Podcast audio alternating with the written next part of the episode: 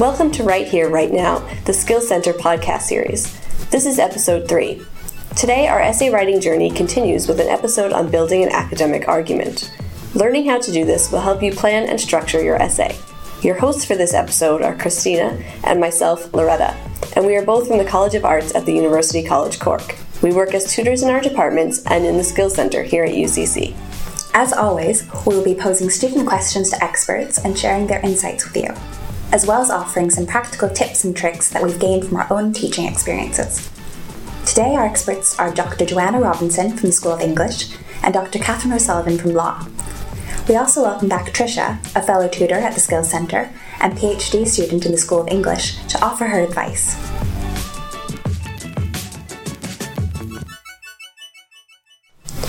Joanna Robinson of the School of English is our first expert today, here to share her advice and to answer your questions on argument building. What is an academic argument from a literary perspective? An argument is really the thread that's running through your entire essay. It's the thing that connects all of your different points together and gives them meaning. So in short, it's your answer to the question, so what? And so just to explain what I mean by this, if you imagine at the start that you've got all of your different points and quotes mixed up in a barrel, and so when you're looking down at them, that they really don't make sense. It's just this big mess. There's no story connecting them. You have to look at all this evidence and then ask yourself, what does all this mean?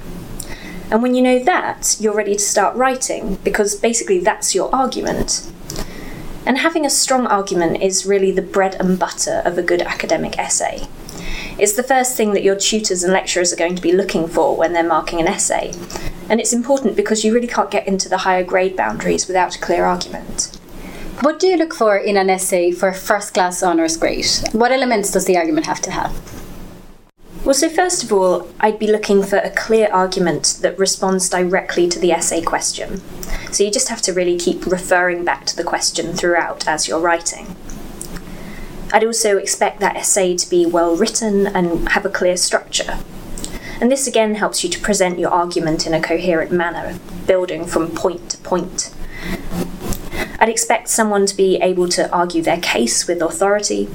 So in other words, I'm looking for an essay that demonstrates a student's command of the subject and showing that they've done a substantial amount of secondary reading. And unfortunately, there's no real shortcut to this. But the thing that really makes a first-class essay stand out is originality. The best essays are always the ones that I learn something from.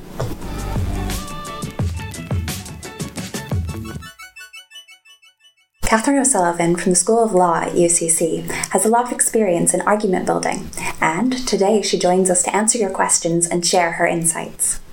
How should I go about structuring an academic argument? In law, there is a particular structure that we use, but I think it's a structure that is broadly applicable to any good piece of writing. It's known as the ILAC method, issue, law, analysis, conclusion.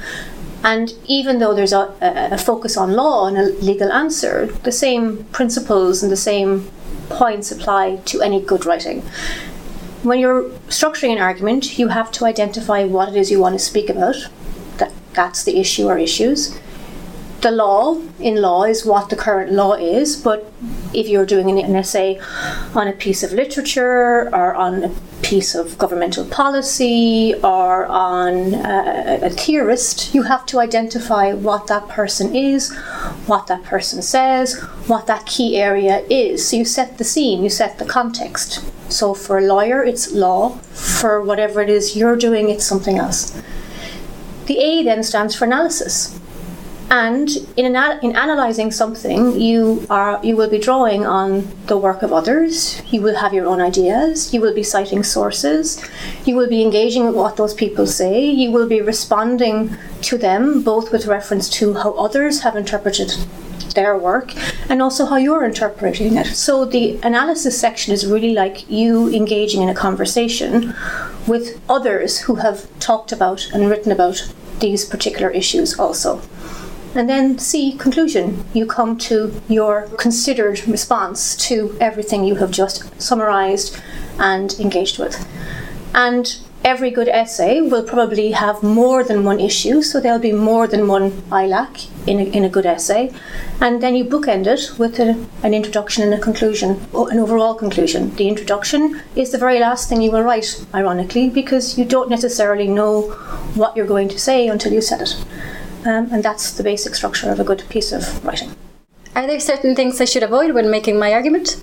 Yes, the most common error that I encounter when I am evaluating a piece of writing is that a student will come to a conclusion without having set out why I should be convinced that that is the right conclusion for them to have arrived at. So the most common error that students make when making an argument is that they conclude without presenting evidence to support that conclusion.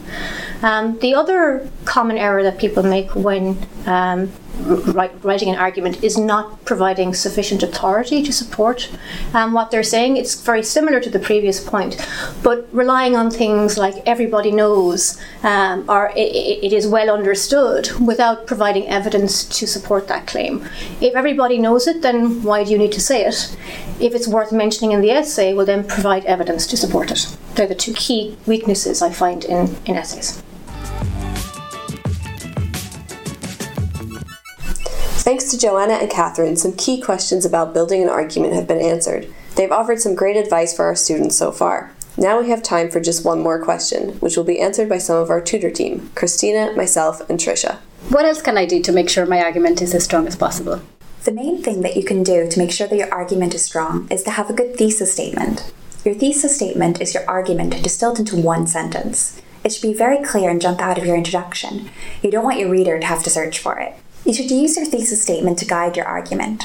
For every point that you make within your essay, ask yourself, does this support my thesis statement? If your answer is tentative, or if you're making excuses to include something in your essay, that information's probably not necessary. Cut it. Be ruthless. Always keep your thesis statement in the back of your mind when you're constructing your argument. Another thing that is really important is that you stay focused on your argument throughout the whole essay. You have limited space to make your argument, so you need to make sure that everything you are saying is really relevant to it. For example, students often feel that they need to include excess background information for a person they are writing about, such as where they grew up or awards they have won, and so on. All of that context isn't necessary, unless it is directly related to a point you are making in your essay. So if you feel that the fact that the person you are speaking about grew up in a certain location influenced their later work, that can be included, along with the argument of why you feel this way. Otherwise, you should take that information out.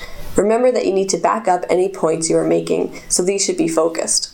Anything that isn't directly related to the argument that you are making can essentially derail your argument by going off on a separate tangent and can sometimes then make that argument more difficult for the reader to follow. Remember to analyse the evidence that you've supplied to support your argument. For instance, a key passage in a literary text, or in some cases a prominent scholar who has written extensively on the particular topic. Unfortunately, some students tend to use a relevant quotation for descriptive purposes, as in they are using their evidence to simply retell the story. What you ought to be doing with the quotations you provide is to consider these quotations as evidence to prove the point that your paragraph is discussing. This is why I try to encourage students to adhere as strictly as possible to the point, quote, explain framework.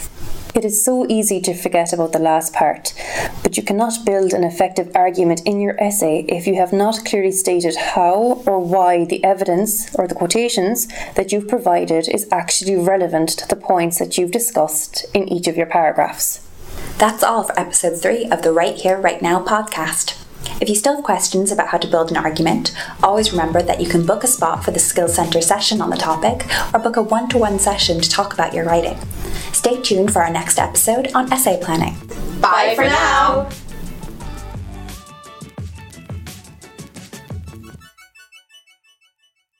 This programme was funded by the Broadcasting Authority of Ireland with a television licence fee.